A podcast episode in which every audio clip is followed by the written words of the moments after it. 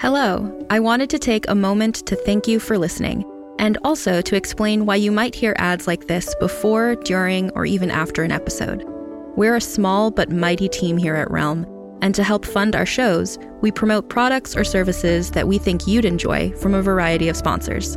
If any of our ads interest you, one of the best ways to support us is by visiting the link or using the promo code in the ad. It's pretty much a win win since you can get some great deals and we can keep making awesome shows like this one. You can also visit realm.fm slash partners for more information about our sponsors and how to access the different promotions. Thanks again for joining us in our corner of the universe. Listen away.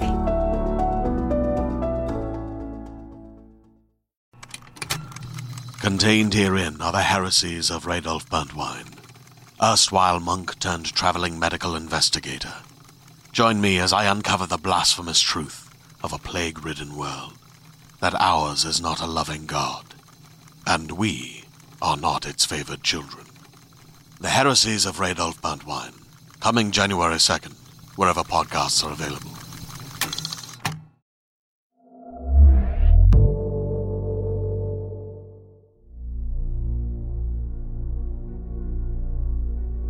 Welcome back to Stories to Keep You Up at Night. I'm your host and curator, Marco Palmieri, and with me is my outstanding co host, Michael Coulter. Uh, thank you for that wonderful intro, Marco. I'm happy to be here. So, last time we were together, Michael, we'd just been creeped out by part one of Molly Tanzer's Lovecraftian horror story, The Infernal History of the Ivybridge Twins. Do you want to do a quick recap of that for us? Of course. So, in part one, we were introduced to the Calipash family, including their weird offspring twins, Basil and Rosemary. So, without further ado, let's start part two of The Infernal History of the Ivybridge Twins, written by Molly Tanzer and narrated by Ana Clements.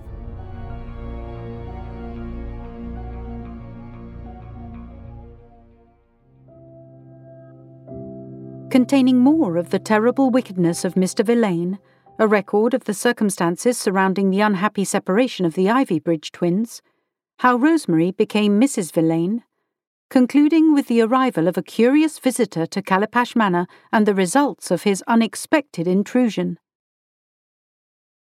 Mr. Villain's pursuit of the Lady Calipash had lasted for as many years as Rosemary remained a child, but when the blood in her girl's veins began to quicken and wrought those womanly changes upon her youthful body, so pleasing to the male eye, Mr. Villain found his lascivious dreams to be newly occupied with daughter rather than mother. Since the time, earlier in the year, when Rosemary had finally been allowed to dress her hair and wear long skirts, Mr. Villain started paying her the sort of little compliments that he assumed a young lady might find pleasing. Little did he imagine that Rosemary thought him elderly, something less than handsome, a dreary conversationalist, and one whose manners were not those of a true gentleman. Thus, when he watched the virginal object of his affection sullied enthusiastically by her ithyphallic brother, the indecent tableau came as substantial shock to Mr. Villain's mind. The following day found Mr. Villain in a state of unwellness, plagued by a fever and chills, but he appeared again the morning after that. The infernal twins inquired kindly of his health, and Mr. Villain gave them a warm smile and assured them as to his feeling much better. He was, indeed, so very hale that he should like to give them their birthday presents, a day or so late, but no matter, if they might be compelled to attend him after breakfast. The twins agreed eagerly. Both loved presents. And mid morning found the threesome in Mr. Villain's private study, formerly that of St. John Fitzroy, Lord Calipash. Children, said he, I bequeath unto you two priceless antiques but unlike most of the gifts I have given you over the years, what is for one is not to be used by the other. Rosemary, to you I give these a set of tortoiseshell combs carved into the likeness of Bubastis. To Basil, this bit of ivory. Careful with it, my dearest boy. It was the instrument of your father's undoing. Basil, surprised, took the handkerchief swaddled object and saw it was the carven head of a young man, crowned with a wreath of laurel leaves. As Rosemary cooed over her gift and vowed to wear the combs in her hair every day thereafter, Basil looked up at his tutor inquisitively. How. what? he asked, too surprised to speak more intelligently. The idol's head was given to me by a youth of remarkable beauty whilst I was abroad in Greece, said Mr. Villain. I have never touched it. The young man said that one day I should encounter the one for whom it was truly intended, the new earthly manifestation of the ancient God which it represents, and that I must give it to him and him alone. Given your abilities, Basil, I believe you are that manifestation. I made the mistake of showing it to your father, and he coveted it from the moment he saw it. But when he touched the effigy, I believe the god drove him mad to punish him. I have never told you this, but your father took his own life, likely for the heinous crime of. of besmirching that which was always intended for other, wiser hands. Basil clutched the fetish and nodded his deep thanks, too moved by Mr. Villain's words to notice the agitated tone in which the last sentiment was expressed. That he was the embodiment of a deity came as little surprise to Basil. From an early age he had sensed he was destined for greatness. But he found it curious that Mr. Villain should have failed to tell him this until now. The ivory figurine occupied his thoughts all during the day, and late that same night, after a few hours spent in his sister's chambers, during which time they successfully collaborated on a matter of urgent business, Basil unwrapped the icon and touched it with his fingertips. To his great frustration, nothing at all happened, not even after he held it in his palm for a full quarter of an hour. Bitterly disappointed, Basil went unhappily to bed, only to experience strange dreams during the night. He saw a city of grand marble edifices, fathoms below the surface of the sea and immemorially ancient and he saw that it was peopled by a shining dolphin headed race, whose only profession seemed to be conducting the hierophantic rites of a radiant god. He walked unseen among those people, and touched with his hands the columns of the temple which housed the god, carved richly with scenes of worship. A voice called to him over and over in the language he had known since his birth, and he walked into the interior of the fane to see the god for himself only to realize the face was already known to him, for it was the exact likeness of the ivory idol. Then the eyes of the god, though wrought of a glowing stone, seemed to turn in their sockets and meet his gaze. And with that look, Basil understood many things beyond human comprehension that both terrified and delighted him. The future Lord Calipash awoke the next morning bleary eyed and stupid, to the alarm of both his sister and mother. He was irritable and shrewish when interrogated as to the nature of his indisposition, and his condition did not improve the following day, nor the following, for his sleep was every night disturbed by his seeking that which called to him. He would not speak to anybody of his troubles, and when his ill humour still persisted after a week, Rosemary and Lady Calipash agreed on the prudence of summoning the doctor to attend the future lord.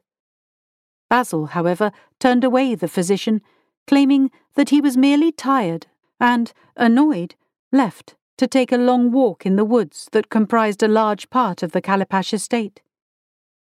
Let it be noted here that it was Mr. Villain who suggested that Basil's room be searched in his absence. There, to the family's collective horror, a ball of opium and a pipe were discovered among Basil's personal effects.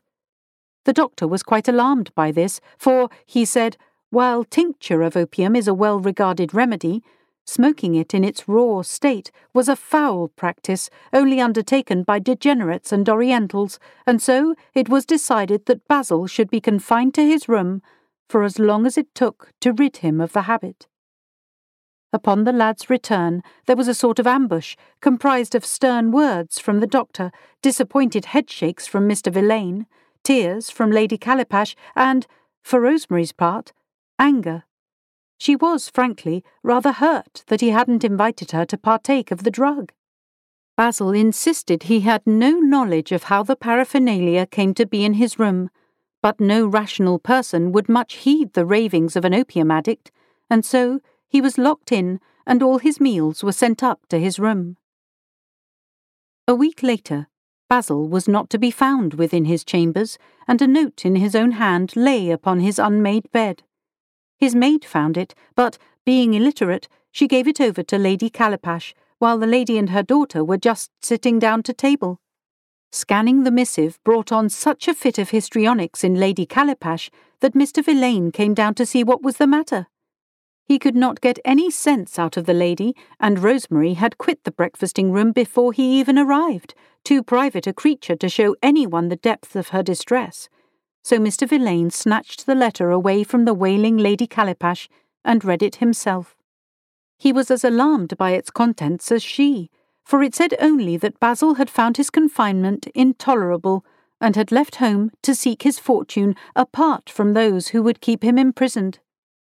The author has heard it said that certain birds, like the canary or the nightingale, cannot sing without their mate and suffer a decline when isolated.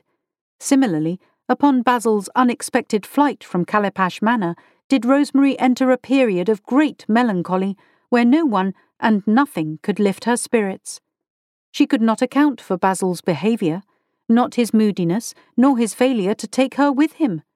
And so she believed him cross with her for her part in his quarantine, or, worse still, indifferent to her entirely. Seasons passed without her smiling over the misfortunes of others, or raising up a single spirit of the damned to haunt the living, and so, upon the year's anniversary of Basil's absence, Mr. Villain sat down with Lady Calipash and made a proposal.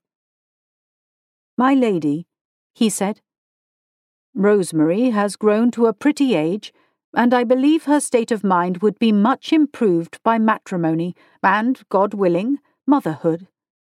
To this end, I appeal to you to allow me to marry her, whereupon I shall endeavour to provide for her as the most doting of husbands. Lady Calipash was at first disturbed by this request, as she had long assumed that Mr. Villain's affections were settled upon her, and not her daughter. But when Mr. Villain mentioned offhandedly that, with Basil absent, he was the only known male heir to the Calipash estate, and should he marry outside the family, neither Lady Calipash nor Rosemary would have any claim to the land or money beyond their annuities, the lady found it prudent to accept Mr. Villain's suit on Rosemary's behalf. Mr. Villain expected, and, it must be admitted, rather ghoulishly anticipated Rosemary's disinclination to form such an alliance, but, to the surprise of all, she accepted her fate with a degree of insouciance that might have worried a mother less invested in her own continued state of affluence. Without a single flicker of interest, Rosemary agreed to the union, took the requisite journey into town to buy her wedding clothes, said her vows, and laid down upon the marriage bed in order that Mr. Villain could defile her body with all manner of terrible perversions, a description of which will not be found in these pages, lest it inspire others to sink to such depths. The author will only say that Rosemary found herself subjected to iterations of Mr. Villain's profane attentions every night thereafter. If any good came out of these acts of wickedness performed upon her person, it was that it roused her out of her dysthymia and inspired her to once again care about her situation. Not unexpectedly, Rosemary's emotional rejuvenation compelled her to journey down paths more corrupt than any the twins had yet trod. Her nightly, nightmarish trysts with Mr. Villain had driven her slightly mad, as well as made her violently aware that not all lovers are interested in their partner's pleasure remembering with fondness those occasions when her brother had conjured up from the depths of her body all manner of rapturous sensations. In her deep misery, Rosemary concocted a theory drawn as much from her own experience as from the works of the ancient physician, Galen of Pergamon.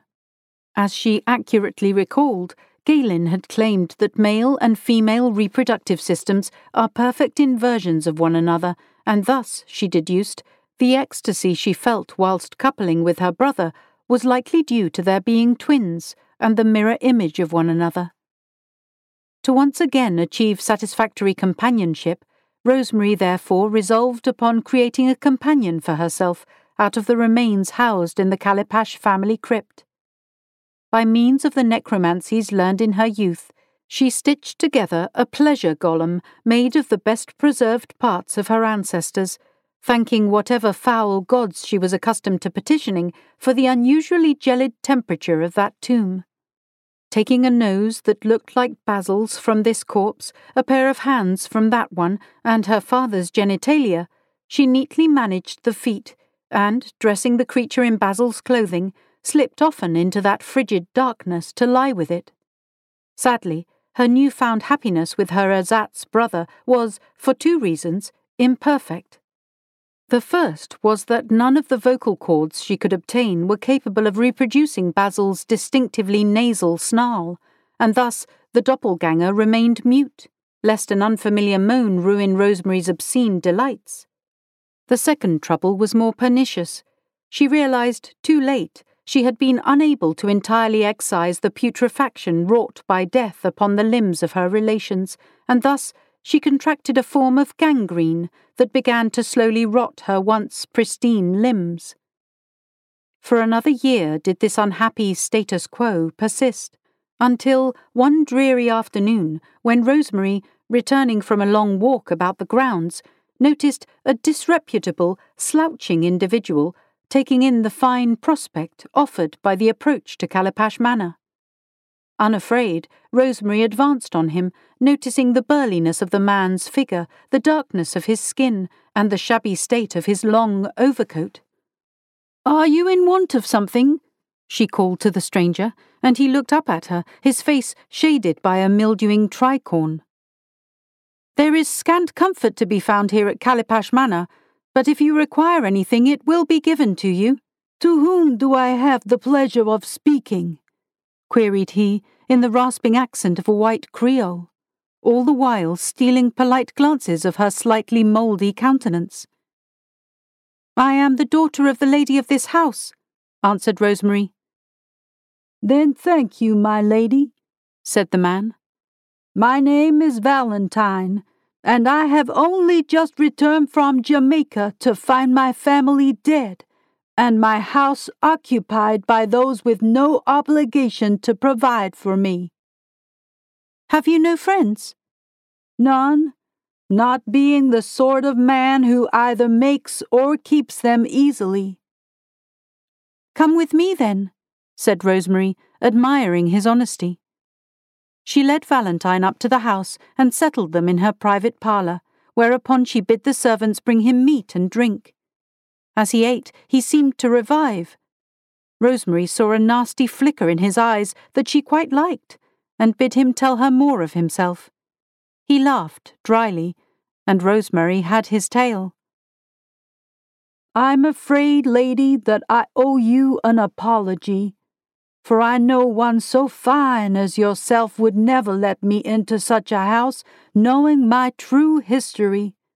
I was born into the world nothing more than the seventh son of a drunk carter, and we were always in want, as there was never enough work to be had for all of us. I killed my own brother over a bite of mutton, but given that we were all starving, the magistrate saw it fitting that I should not be hanged, but impressed to work as a common hand aboard a naval ship bound for the West Indies. I won't distress you by relating the conditions I endured. Suffice it to say, I survived. When I arrived at our destination, however, I found that it was not my fate to remain in the Navy, for my sea captain promptly clapped me in irons and sold me as a white slave, likely due to my being an indifferent sailor and more likely to start riots among the men than help to settle them. I was bought by a plantation owner who went by the name of Thistlewood, and this man got what labor he could out of me for several years, until I managed to escape to Port Royal with only the clothes on my back and a bit of food I'd stolen. There I lived in a manner I shan't alarm you by describing, and only say that having done one murder, it was easy to repeat the crime for hire until I had enough coin to buy passage back to England. But as I said earlier, when I returned home, I found every living person known to me dead or gone except those with long memories who recalled enough of my character to kick me away from their doorsteps like a dog. Rosemary could not but be profoundly moved by such a tale, and she felt her dormant heart begin to warm anew with sympathy for this stranger. She assured him that he should have some work on her estate, and Valentine was so overcome that he took Rosemary's hand in his but their mutual felicity was interrupted by Mr. Villain, who chose that inopportune moment to enter Rosemary's chambers uninvited. What is the meaning of this treachery? Cried Mr. Villain, for though he often engaged in infidelities, the notion that his bride might do the same did not sit well with him, being that he was a jealous man by nature. Release my wife, foul vagabond. Wife? exclaimed Valentine, his yellowish complexion turning grey. How is it that I return home only to find myself betrayed by one whom I thought harboured love for me? It would be impossible to guess whether Rosemary or Mr. Villain was more confused by this ejaculation, but neither had time to linger in a state of wonder for very long. The man withdrew a veritable cannon of a flintlock and cast off his wretched, threadbare overcoat to reveal that beneath it he wore a rich, emerald green brocade vest threaded through with designs wrought in gold and silver, and his breeches were of the finest satin. When he looked down his nose at them, like a lord instead of lowering his eyes like a cottar's son, they saw he had all the bearing of a gentleman of high rank. Recognizing him at last, Rosemary shrieked, and Mr. Villain paled and took a step back. Though strangely altered by time, the man was unmistakably Basil Vincent, Lord Calipash, returned at last to reclaim by force what should have been his by right of birth. Greetings, adventurers. Today we're excited to introduce you to a new story Dark Dice a horror podcast that blurs the line between actual play and audio drama, where the story is determined by the roll of the dice. Six adventurers embark on a journey into the ruinous domain of the Nameless God. They will never be the same again. One of the players is not what they seem after a doppelganger, a creature that can assume the form and voice of whatever it kills, infiltrates the team. As the players are picked off and replaced one at a time, can they figure out who the monster is before it's too late? Can you? Here's a quick example of what our show sounds like. The uh, shambler with the jar of liquid inside of him. Soren Arkwright let loose an arrow that cracked the glass, passing through the spine of the creature. The shambler still managed to maintain its forward momentum, but stumbled as it eagerly tried to bite and swipe at Soren, landing near his feet. As Jeff Goldblum has now joined our cast, Dark Dice is available however you listen to podcasts. Chapter 4 The Conclusion detailing the reunion of the Ivybridge twins, an account of the singular manner in which Rosemary defeated the gangrene that threatened her continued good health, what the author hopes the reader will take away from this infernal history. You! cried Mr. Villain in alarm. How dare you! How can you! They said the Navy would keep you at least a decade in the service of this country. They? demanded Rosemary. Who? The press gang, blustered Mr. Villain.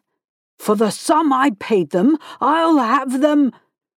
But the infernal twins never discovered what Mr. Villain's intentions were regarding the unsatisfactory press gang, for Rosemary, overcome with grief and rage, snatched the flintlock pistol out of Basil's grasp and shot Mr. Villain through the throat. A fountain of blood gushed forth from just above Mr. Villain's cravat pin, soaking his waistcoat and then the carpet, as he gasped his surprise and fell down dead upon the ground. Basil, she said. Basil, I'm so. I didn't. You married him? It was all Mother's doing, said Rosemary, rather hurt by his tone.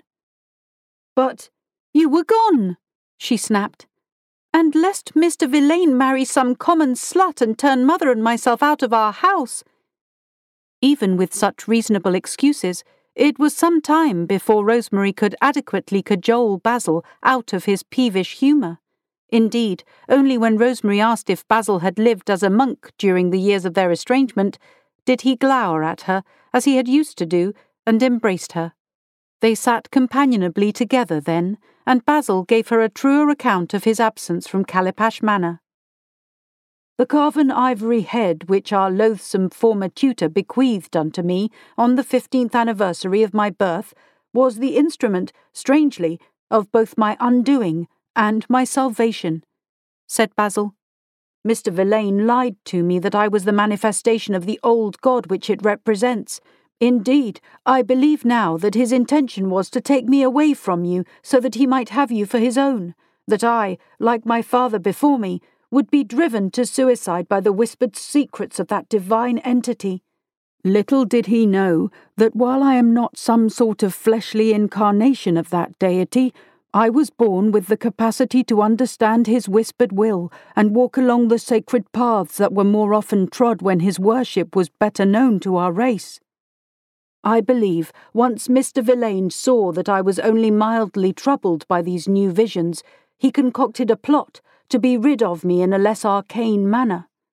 The night before you discovered my absence, he let himself into my chambers and put a spell upon me while I slept that made me subject to his diabolical will. I awoke a prisoner of his desire, and he bade me rise and do as he wished. Dearest sister, I tell you now that you did not detect a forgery in my note, for it was written by none other than myself. After I had penned the false missive, Mr. Villain bade me follow him down to Ivybridge whereupon he put a pint of ale before me and compelled me, via his fell hold upon me, to act in the manner of a drunken commoner, brawling with the local boys until the constable was called and I was thrown in jail. Not recognizing me, due to my long isolation, my sentence was, as I told you, that of forced conscription into the navy. To a certain point, my tale as I told it to you, whilst in the character of the scoundrel Valentine, was true. I suffered much on my voyage to Jamaica, and was subsequently sold as a slave. What I did not tell you was the astonishing manner of my escape from that abominable plantation. My master hated me, likely because he instinctively sensed his inferiority to my person. My manners mark me as a noble individual, even when clad in rags and being that he was a low sort who was considered a gentleman due to his profession rather than his birth, my master gave to me the most dangerous and disgusting tasks. One of his favourite degradations was to station me at the small dock where the little coracles were tied up, so that I could be given the catches of fish to clean them, constantly subjected to wasps' stings and cuts and other indignities of that sort. Yet it was this task that liberated me for one afternoon I arrived at the dock to see the fishermen in a tizzy, as one had the good fortune of catching a dolphin. The creature was still alive, incredibly, and I heard its voice in my mind as clearly as I heard their celebration. Save me, and I shall save you, it said unto me in that language that has always marked me as Bacchant to the god of which I earlier spoke.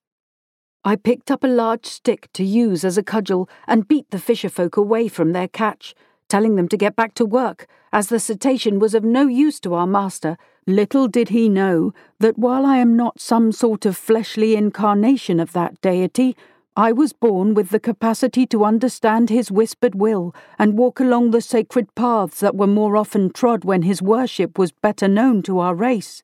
They heeded me, for they were a little afraid of me, Often, as you might imagine, dear sister, bad things would happen to those who chose to cross me in some way, and I heaved the dolphin back into the sea. At first, I thought it swam away, and that it had merely been sun madness that had earlier made me hear its voice, but then, after the fisherman had paddled out of sight, the dolphin surfaced with a bulging leather satchel clutched in its beak. It contained gold and jewels that my new friend told me were gathered from shipwrecks on the ocean floor, and that I should use this wealth to outfit myself as a gentleman and buy passage back to England. The creature's only caveat was that upon my arrival I must once again visit the sea and return to one of its kin, the ivory head, as our tutor had not, as it turns out, been given the object. Rather, it seems that Mr. Villain defiled an ancient holy place near Delphi during his travels in Greece by stealing the artifact away from its proper alcove. I agreed to these terms, and after waiting at the docks for a little longer so I might poison the fish it was my duty to clean, and thus enact a paltry revenge upon my tyrannical master, hastened back to Devonshire, as I knew nothing of your situation, but feared much. Upon returning home, I assumed the persona of Valentine as a way of ascertaining if, in my absence, your sentiments had changed toward your long absent brother and the manner in which we were accustomed to living with one another. Seeing your heart go out to such a picaroon assured me of your constancy, and I regret very much that I earlier so impugned your honour. But, sister, now that you know of my distresses, you must tell me of yours. Pray, how did you come to be married to Mr. Villain, and so afflicted by the disease that I see nibbles away at your perfect flesh? Rosemary then recounted what has already been recorded here, and she and Basil resolved upon a course of action that shall comprise the denouement of this chronicle. Both were determined that the gangrenous affliction should not claim Rosemary, but until Lady Calipash, wondering why her daughter did not come down to dinner, intruded into the parlour where the siblings colluded, they could not see how. The idea occurred to the twins when Lady Calipash's alarm at seeing Mr. Villain's corpse upon the carpet was so tremendous that she began to scream. Basil, fearing they should be overheard and the murder discovered before they had concocted an adequate reason for his unfortunate death, caught Lady Calipash by the neck when she would not calm herself. As he wrapped his fingers about her throat, Basil noticed the softness of his mother's skin, and looking deeply into her fearful eyes, saw that she was still a handsome creature of not five and thirty.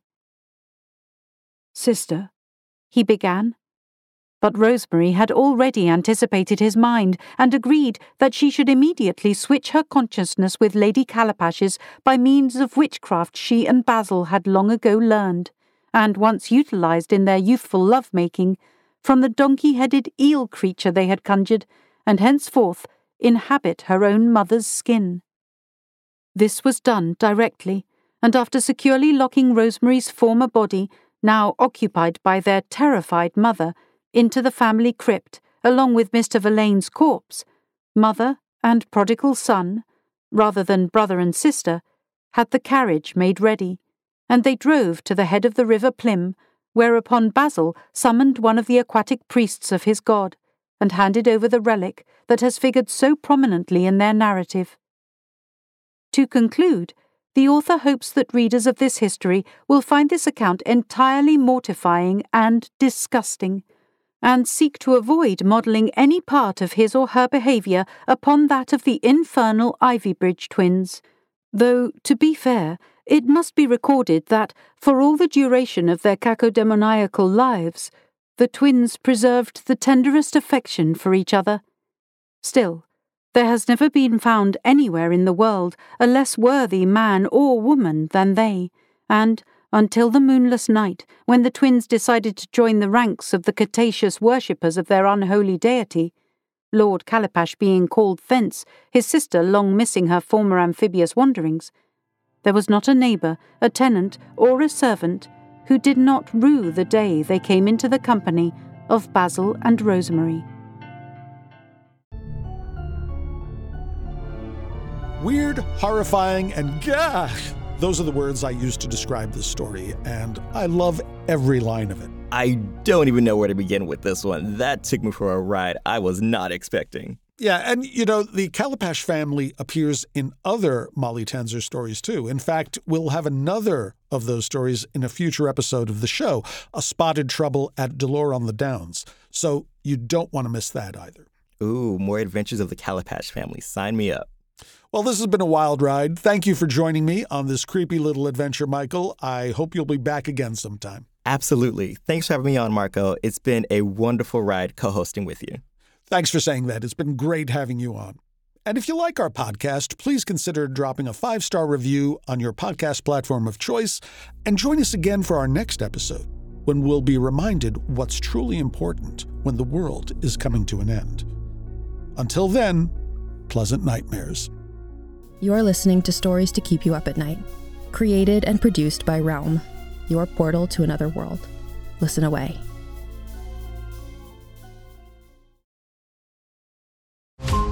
Every five minutes, a transplant candidate dies while waiting for a compatible heart, liver, or kidney. Imagine a technology that could provide those life saving transplant organs for a high price, and imagine what a company would do to monopolize that technology. On a remote island in Lake Superior, a team of geneticists unlocks this holy grail of medicine by reverse engineering the genomes of all mammals, creating an animal with organs perfectly suitable for human transplantation. They envisioned a docile herd animal, but one team member had another, darker vision. This ancestor is anything but docile. The team's work spawned something big, something evil, something very, very hungry. Ancestor is a complete serialized fiction podcast by number one New York Times bestselling novelist Scott Sigler, with all episodes available. Binge the entire story now on Apple Podcasts, Spotify, or wherever you listen to podcasts. Stories to Keep You Up at Night, Episode 15, features The Infernal History of the Ivybridge Twins, Part 2, by Molly Tanzer. It is produced by Marco Palmieri and Mary Osadolahi, associate produced by Alexis Latshaw, and executive produced by Molly Barton, Julian Yap, and Marcy Wiseman. Hosted by Marco Palmieri and Michael Coulter. Performed by Ana Clements. Audio produced by Amanda Rose Smith and Spoken Realms. Additional editing by Angela Yee.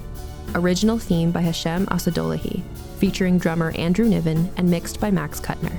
Cover art by Kendall Thomas. Find more shows like Stories to Keep You Up at Night by following Realm on Apple Podcasts, Spotify, or at realm.fm.